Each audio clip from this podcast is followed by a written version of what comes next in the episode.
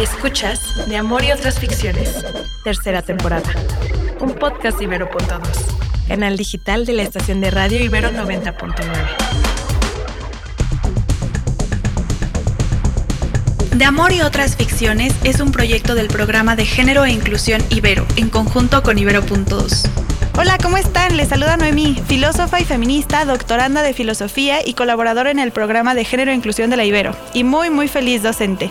Aquí lo saluda Esteban, literato, editor y también un feliz colaborador en el programa de género de la Ibero. Y hoy nos reunimos con Jorge, que es maestro en sociología y asistente del programa de género e inclusión Ibero. Les saluda Jorge Ramero también. Hola chiques, ¿cómo están? Qué gusto de estar acá con ustedes.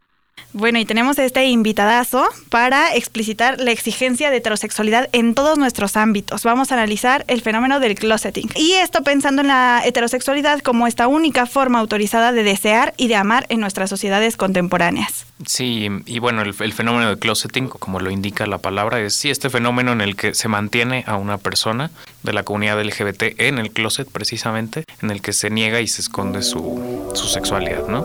Sí, ¿tú qué piensas acerca de este fenómeno, Jorge? ¿Cómo lo has vivido? ¿Cómo lo consideras que opera en los ámbitos mediáticos, pero también en nuestra vida cotidiana? Pues bueno, lo he visto en varios casos. El que más me sale en este momento y lo pensé mucho durante la preparación del podcast fue el de Pablo Alborán. No sé si lo conozcan, pero pues yo lo empecé a seguir desde que era, iba iniciando en el 2013, 12 por ahí, y ya de pronto, pues en el medio de la pandemia, en 2020, decide hacer pública su orientación sexual, ¿no? Entonces, para mí fue muy representativo de cómo ocurre esto, ¿no? Cómo vivimos en un mundo eh, dominado por esta heterosexualidad obligatoria, en la cual también es importante hablar de performance, porque es la forma en la cual también nos presentamos ante las personas, ¿no? Y todo esto tiene pues una carga política importante. Ha habido muchos casos, inclusive muchos que no sabemos, por supuesto, pues siguen ahí o han sabido cómo manejar de otra forma, pero pues desafortunadamente pasa mucho, ¿no? Y más en estos contextos, pues en los que vivimos muy enmarcados por los roles y estereotipos de género, ¿no? El, el deber ser está muy presente, por supuesto, ¿no? Ya lo decía un poquito Butler ahí con la performatividad de género también a veces es una caja, bueno, una armadura de metal que se nos impone y que pues si salimos de ella tenemos que pagar consecuencias, ¿no? Dado un hombre, por ejemplo, que decide liberarse del estereotipo y ser un poco, permitirse conectarse con la feminidad, también las mujeres en, en el otro lado, ¿no? Y donde quedan estas diversidades identitarias, ¿no? Lo que ya sabemos, personas no binarias, personas trans, o sea, pareciera que por momentos es como, no es demasiado masculino, ¿no? Entonces, ¿qué tan val? Y también eso tiene que ver con el valor de la persona y pues en industria de entretenimiento está muy, muy presente. Sí, vemos en el cine, en el arte también, como todos estos amores heterosexuales y cisgénero además. ¿No? Eh, y ahora vemos que, que, esto se parece un poco, ¿no? Que hay personas alzando la voz, hay también incluso otras representaciones que están mostrando diversidad sexogenérica, pero también con ello se muestra una crisis implícita a este sistema. Cuando pensamos en estas series contemporáneas, yo veo suicidios, represión del deseo, manipulación, abusos de poder, bullying, violaciones, medicación, drogas. Cuando visibilizamos esto, que esa heterosexualidad cisgénero es obligatoria, se nos cae todo el sistema. Estamos viendo todas estas secuelas que nos implica. En ese sentido, Jorge, ¿tú cómo, cómo ves esta práctica de alianza entre capitalismo y heteropatriarcado? Es muy fuerte, ¿no? Justo estaba viendo un TikTok. Bueno, sí, este, ya estamos por ahí también, ahí viendo las cosas. Esta relación tan interesante entre el postfordismo y este, pues las relaciones de género, ¿no? Como también el hecho de que tendamos a tener una familia tradicional de papá, mamá hijos, la familia nuclear tradicional, también apoya mucho al mercado y a la forma en la cual pues también vamos siendo parte de esos engranajes, ¿no? Es necesaria también la, o sea, en, en, en ese sentido, perpetuar en la clase obrera esta necesidad del matrimonio, esta, este, insertar en las mujeres esta necesidad de maternar como lo ideal, como lo correcto, y si cumples 25 y más ya eres una quedada, no, no es ocioso, ¿no? Tiene gran relación con las relaciones económicas y de poder y cómo también tiene que estar perpetuándose, ¿no? Y también la iglesia tiene mucho que ver también. Sí, ya, ya platicábamos también en episodios anteriores acerca de esto, ¿no? Esta recapitulación histórica entre lo público y lo privado, cómo se nos divide entre sexo y las mujeres terminamos sosteniendo la fuerza de reproducción de esa fuerza de trabajo, ¿no? Sí, todos los cuidados. Entonces, esta es una mirada hegemónica, biologicista y muy conservadora del ideal heterosexual, ¿no? Que sirve. Eh, ficción también que, que vemos contra la que se opone el closeting es la perfección, la tragedia romántica aceptada. O sea, vemos todo eso en estos amores trágicos, ¿no? Lo hemos visto también un montón en la industria. El caso así como que más sigo y siento también que es como una muestra de resistencia es el de Harry Styles y Louis Tomlinson. He visto así que hay así como un millón de videos, no sé, de 30 momentos Larry, que son estas muestras de afecto que tenían Louis Tomlinson y Harry Styles mientras estaban en One Direction y eran separados, eran criticados, así, cosas súper violentas, pero también muchos símbolos de resistencia. No creo que esto también acontece en la industria y si pensemos que pues esto está atravesado por el capital, eh, por procesos de racialización, o sea, vaya, no es que este ejemplo sea el ejemplo puro de resistencia, ¿no? Pero sí, al verlos, es algo importante rescatar estas muestras de afecto como un posicionamiento político, porque eso es cuando están debatiéndose su posición en el mundo, algo tan suyo, algo tan íntimo, algo que debería ser tan propio, que nadie tendría como que expropiar esta parte de la diversidad sexual, se está haciendo, ¿no? Y entonces se plantan desde ahí y proponen que otras formas de amarse son posibles. Y lo hacen con esto, ¿no? Como con miradas, con roces. Yo veo incluso estos videos y es bello ver que el amor resiste. Es súper duro porque les comento, es súper violento cómo todo esto ocurre, cómo les separan, cómo se tienen que esconder, cómo no pueden enamorarse como cualquier persona, cómo incluso les ponen a otras parejas y les duele a ellos hablar de, de esas relaciones. Sí, pero existen formas de resistir. Yo creo que también Esteban puede decirnos un poquito de la literatura, ¿no? Lo que ha pasado y pues tenemos casos como muy enigmáticos, ¿no? No sé si, bueno, Oscar Wilde, por ejemplo, toda la, la forma en la que se vivió en esas épocas, inclusive literatura mexicana al inicio del siglo XX, ¿no? Como era como esta dualidad de a quién te estás refiriendo, ¿no? Hombre, una mujer, ¿no? En este aspecto de visibilizar el deseo diferente al heteronormado, pero también decir, bueno, estamos en un contexto medio complicado, ¿no? Y a pesar de que estamos en el 2022, seguimos en estas pautas pues tan, tan complicadas tan represivas todavía, ¿no? Sí, es, y es un poco engañoso porque por momentos pareciera que estamos en, en una época de muchos avances, pero a la vez no es así, ¿no? Eh, yo hace rato platicaba con Noemí el caso de Joy, de Jessie Joy, que Joy hace un par de años salió del closet, ¿no? Y dijo que es lesbiana y que tiene una esposa y que tiene una hija. Y yo soy súper fanático de las canciones de Jessie Joy, que son todas puras canciones de desamor. Y obviamente ya en todos estos años en los que no podía decir abiertamente su orientación sexual, se las dedicaba a un hombre, ¿no? Siempre hablaba de un él en sus canciones. Y entonces cuando ella sale del closet, yo me ilusiono muchísimo y digo, claro, ahora ya vamos a poder escuchar canciones rompecorazones de Joy dirigidas a una mujer. Y entonces escucho el primer disco que sale al año de que ella sale del closet y todas las canciones están dirigidas todavía a un él. Entonces es esto como de, sí, muéstrate, pero solo muéstrate hasta cierto punto. Creo que tiene que ver con, con todo lo que estamos hablando, con desheterosexualizar un poco el espacio público. Como que todo lo que tiene que ver con la comunidad LGBT se restringe a espacios privados y lo hetero está siempre como a la vista. Y justo quisiera, quisiéramos también preguntarte lo que opinas sobre el fenómeno, un poco el fenómeno contrario que también hoy está un poco de moda, el queerbaiting, que es esta técnica de mercadotecnia en la que los medios de comunicación sugieren personajes LGBT, pero no los representan abiertamente. Tenemos mil casos hoy en día, por ejemplo Disney lo, hace, lo ha hecho muchísimo, por ejemplo con este personaje de Elsa de Frozen, que en muchos momentos se sugiere que es lesbiana, pero en ningún momento se dice abiertamente. Entonces, ¿qué opinas de esto? Pues triste, yo diría que desafortunadamente nos están usando a la comunidad como para el, este dinero rosa, ¿no? Es, nos están usando para el consumo, al final de cuentas somos también un mercado al cual tienen que llegarle, ¿no? Para seguir ganando sus dólares. Entonces, pues ya vimos lo que está haciendo ahorita Bad Bunny, por ejemplo, quizás desde otros espacios, pero no quiere decir que porque sea latino, que porque es una persona que ha vivido procesos a mejor de racismo, de lo que tú quieras, pero no, no quiere decir que igual sea, sea igual o más válido, por ejemplo, que el caso de Harry Styles que es un hombre blanco anglo, ¿no? Entonces es un evento demasiado triste porque justo nos viene a volver a decir en la cara pues que somos un mercado que pueden consumir, que pueden llegarle relativamente fácil, nada más falta, falta un besito, falta este un ademán específico, ¿no? Para decir, ah, es que yo también soy como ustedes, ¿no? Pero en realidad el, trasfondo es, pues es quiero llegar y quiero pues su dinero, ¿no? Entonces me parece también que en ese sentido la comunidad tenemos que ser muy, muy críticas al respecto de cómo estamos consumiendo estos contenidos y decir, no, basta, ¿no? O sea, no, no, pienso ser parte de esta lógica de me estás comprando, ¿no? estás apelando a mi mercado de una manera no auténtica, porque justo como les decía antes, de, antes del podcast, ¿no? Ellos y ellas, fuera de este ambiente, pues ya con su heteropassing, ¿no? Ya la vida es más sencilla, ¿no? Entonces yo pues creo que sí es una invitación también a la comunidad a, pensarnos la forma en la cual estamos posicionándonos frente a esto. No digo que pues dejemos de consumir, más bien críticamente y a lo mejor dado el caso, dependiendo del caso, pues ya de plano decir, no, no escucho ni una canción más de esta persona. O sea, creo que está, está muy de moda que nos usen. Ya estamos con muchos y estamos muy artes, la verdad. Y esto también tiene que ver lo que mencionas de las lógicas con cómo podemos fracturar el sistema, ¿no? Retomar, reivindicar estas posturas como contestatarias, pero también como resistencias. Pensar que todo este amor heterosexual que se está promoviendo sigue siendo funcional para el sistema capitalista, como lo mencionaba, sostiene un determinado sistema económico, una mirada biologicista del cuerpo y del deseo, siempre encaminado a la reproducción y además monógamo, ¿no? se relaciona con lo que hablábamos el otro día, ¿no? Porque si se agrega una tercera persona, entonces como que ya todo se tuerce. Sí, promiscuidad, perversión. Pero ok, entonces, ¿cómo podemos pensar esta disidencia de nuevo y retomar esos orígenes? ¿Cómo ver que también es una manera de ser que está rompiendo el sistema, que lo está fracturando porque no está hecho para esa identidad y porque el sistema propio le está recriminando? O sea, no podría existir de esa manera. Entonces, en esa línea, ¿cuáles son y cómo pueden operar estas resistencias a los modelos hegemónicos de sexualidad?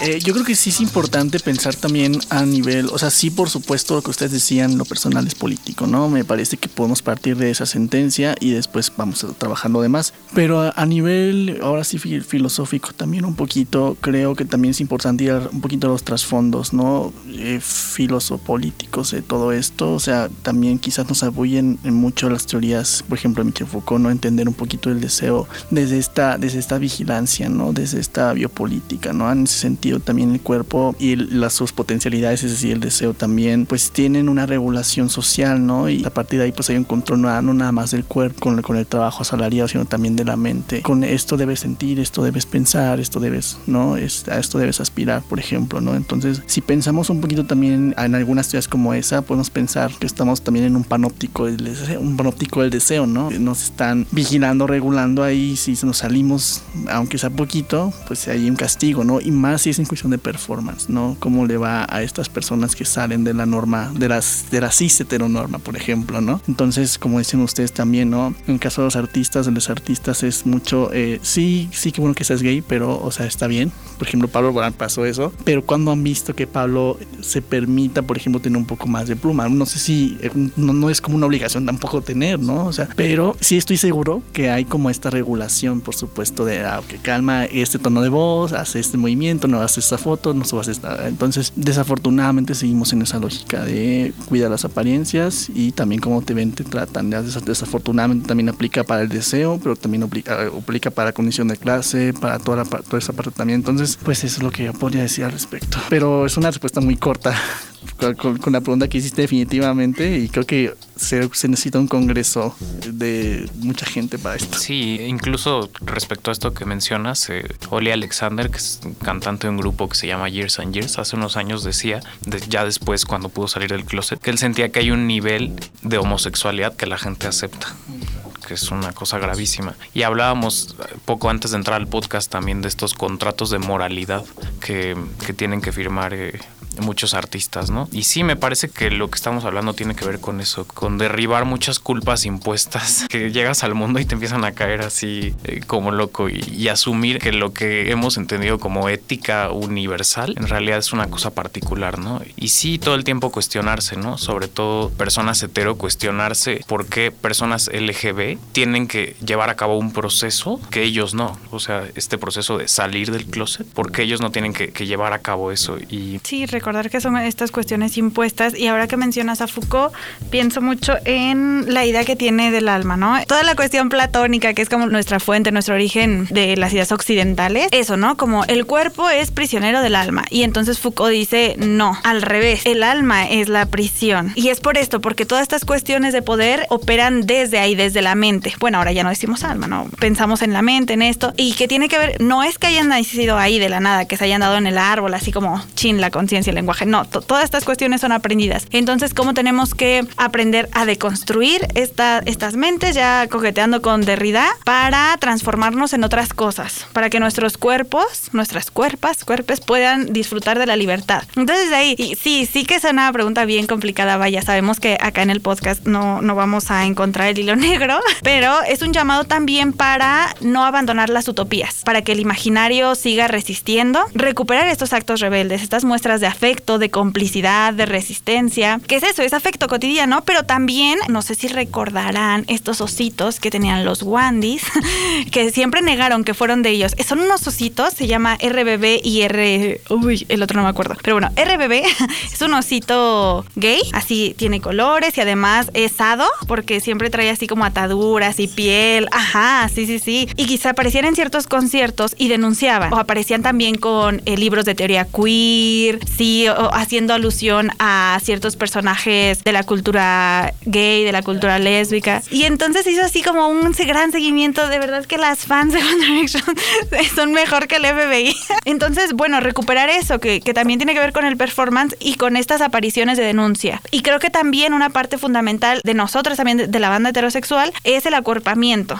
¿no? O sea, se le ha dado un gran apoyo también, cierto, a Harry Styles, a um, Louis Tomlinson para que salgan juntos. ¿Qué es esto? Son gritos Larry, señas, estos signos, sí, y de confidencia también, ¿no? porque salen con las banderas y en ciertas estrofas que tienen, así como historia Larry, las gritan de más. Que haya un acuerpamiento verdadero en torno a esto, ¿no? Que, que haya este proceso no, no de aceptación pura, sino la aceptación radical de la diferencia, porque lo primero que hay es diferencia, como, como lo mencionaba Esteban, ¿no? Y después opera todo este aparato de captura del deseo de codificación, pero lo primero que hay es diferencia. Y recuperar estas acciones siendo también en la familia, ¿no? De construir estos imaginarios heterosexistas y no asumir sexualidades de nuestras infancias, pero tampoco de, de nuestras personas mayores. Ahí también creo que la pregunta sería, ¿no? Un poquito hablando de closeting, la cuestión es salir o no salir, cómo salir, por qué salir creo más bien que antes de eso es preguntarte por qué salir, ¿no? O sea, antes de hacerlo es por qué, por qué debo, por qué tengo, ¿no? O sea, también creo que un poquito, no sé si Esteban nos sugería hace rato, pero creo más, más allá de que estemos obligados a, a salir del closet, más bien es vivir como queramos vivir, ¿no? Y en ese sentido hay gente que es mucho más exorci eh, exorciza, mejor decirlo, externarlo con la familia, con los amigos, hacer un statement en redes sociales, como yo lo hice, como, yo lo hice hace como 10 años, pero creo más bien que más allá de sí o no es por qué, ¿no? Entonces creo que si empezamos con esa pregunta podemos como avanzar muchísimo en la conversación porque luego parecería que tenemos la obligación de hacer este hito público, ¿no? El cual es importante y, visibiliza muchísimo. Yo cuando vi ese video de Pablo Alborán, como les decía, ya dejo de fregar con el tema, lo prometo. Dije, wow, o sea, yo estaba en la pandemia deprimido y ese día fue maravilloso porque dije, ya, qué padre porque como decíamos también ustedes, eso puede salvar vidas literalmente. ¿eh? Eso abre conversaciones en las familias, en la calle, con los amigos. Entonces creo que sí es importante en ese sentido que, por ejemplo, figuras públicas salgan del closet y lo asuman de una manera digna. Pero bueno, estamos a medias cuando todavía están, como decía en el caso de, de, de Joy también, ¿no? Cuando seguimos con este performance heterosexual, ¿no? Este jugar a cantarle al sexo opuesto, aunque ya saben, ¿no? Pero porque también es una lógica de consumo, ¿no? Siendo que también el público tiene también que seguir siendo consciente y seguir preparándose para soportar, ¿no? Ya no sé cómo decirlo porque que soporten. Literalmente, yo, o sea, es lo que yo digo que que soporten porque qué padre sería ver a estas personas que ya están fuera y que ya tienen un medio camino adelante, pues ya ahora sí cantándole a las personas que realmente son sujetas de su deseo, ¿no? Entonces creo que ahí tendríamos más avanzado, pues un pequeño paréntesis, o sea, para artistas que quizás acuerpan identidades distintas y ya mucho más diversas, por ejemplo, esta Arca, que yo se la recomiendo, o sea, sí, no, y a nivel también performance es bellísimo lo que, lo que propone y rompe muchísimo con esto, nomás le hace así la garra de las greñas y tas, tas, tas. Entonces yo recomiendo mucho, nomás como paréntesis. Sí, y esto que, mencionan los dos respecto a, modificar los valores desde la familia, tiene que ver un montón con esta visión y control de las infancias, ¿no? A las niñas como seres puros y, e inocentes que están alejados de todo tema relacionado con la sexualidad, ¿no? Entonces ya de por sí se aleja a las niñas de temas relacionados con la sexualidad, más aún cuando tiene que ver con una sexualidad diversa, ¿no? O con una identidad diversa. Otro, otro tema que también quisiera tocar y del que quisiera preguntarte, más porque te mueves en estudios de género, es cómo lograr de algún modo un equilibrio para no hacer también de este tema una obsesión académica. Es decir, ¿Cómo no hacer sí de la identidad una obsesión académica que de algún modo despolitice el poder del cuerpo, ¿no? O sea, y de todas las cosas que estamos hablando. Pues qué interesante que lo digas. Yo sí empiezo con la idea de que tiene que entrar esta conversación más y más que se ataquen los las académicas, que se sigan atacando, hay que seguir haciendo estudios de género, hay que seguir haciendo instituciones, este, oficinas y que lo vean, que estén ahí, que digan, no puedo voltear la cabeza sin ver el tema. Eso es, oh, yo quisiera más ver eso, es mi postura personal, pero también coincido en, en que es importante también pensar en, las implicaciones que tiene, pues, el meter a la conversación académica en todo esto, ¿no? Que justamente tiene muchísimo poder en la, a nivel como de calle, ¿no? Y, tiene mucha potencia cuando lo ves, en, por ejemplo, en las calles, ¿no? Y en este nivel fuera de estos olimpos intelectuales, ¿no? Que luego tienden a blanquear, tienden a despolitizar, tienden a este desclasar, pero a la vez es una especie de enclasamiento, pero a media alta. O sea, le quitan mucha potencia cuando se apropian y vienen a decirnos qué tal, ¿no? Y la verdad es que también yo mismo también he estado como en esa dualidad de ONGs, como a nivel también de las marchas, pero también hablando un poquito desde la academia y le puedo decir que sí es importante que se ataquen las académicas, sobre todo los machitos, hace mucha falta que se sigan atacando, pero como tú decías, ojo también en, en cómo llevamos el tema, es importante también, eh, bueno, al menos es mi postura, mantener este, esta, esta figura política, ¿no? esta figura disidente, el, cuidar mucho los blanqueamientos del tema, los desplazamientos del tema, o sea, no venir a hablar por otras personas que no representan la identidad propia. Yo como voy a andar hablando con toda autoridad de personas trans cuando, cuando soy una persona cisgénero, por ejemplo, ¿no? O sea, llega un punto en el que me tengo que callar. Entonces, eso es lo que tiende mucho a ser el académico blanco, este, cis hetero, ¿no? Viene a hablar por otras personas y, pues, quizás eso, no sé si entendí que era un poquito la idea, pero hay que, si se puede, bajarle volumen a eso y subirle volumen a lo que está pasando a nivel de calle, ¿no? Que son personas que sí acuerpan la experiencia y de una manera mucho más, pues, dura a veces, ¿no? Por temas de clase también, por temas también de, de racismo, entonces, este, y tal. Impongan su existencia. Y sí, muchísimas gracias por esta plática tan amena. Antes de irnos, les recuerdo que pueden visitar la página de www.géneroyjuventud.ibero.mx para encontrar mucha más información sobre estos temas de los que hablamos aquí. Muy bien, muchas gracias Jorge. No nos queda más que agradecerte por todas las claves que nos has brindado, por poner acá el cuerpo. Muchas gracias. Nos despedimos como siempre invitándoles a existir, a resistir. Muchas gracias. No, gracias a ustedes.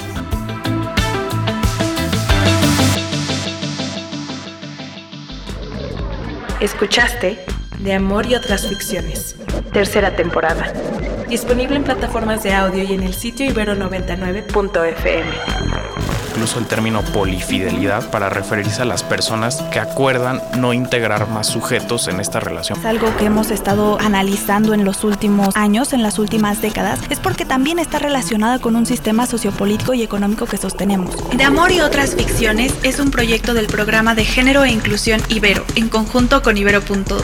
¿Cómo están? Les saluda Noemí, filósofa y feminista, feliz colaborador en el programa de género de la Ibero. Hola, aquí Esteban Romero, literato siempre en formación editor. Escucha De Amor y otras ficciones, tercera temporada.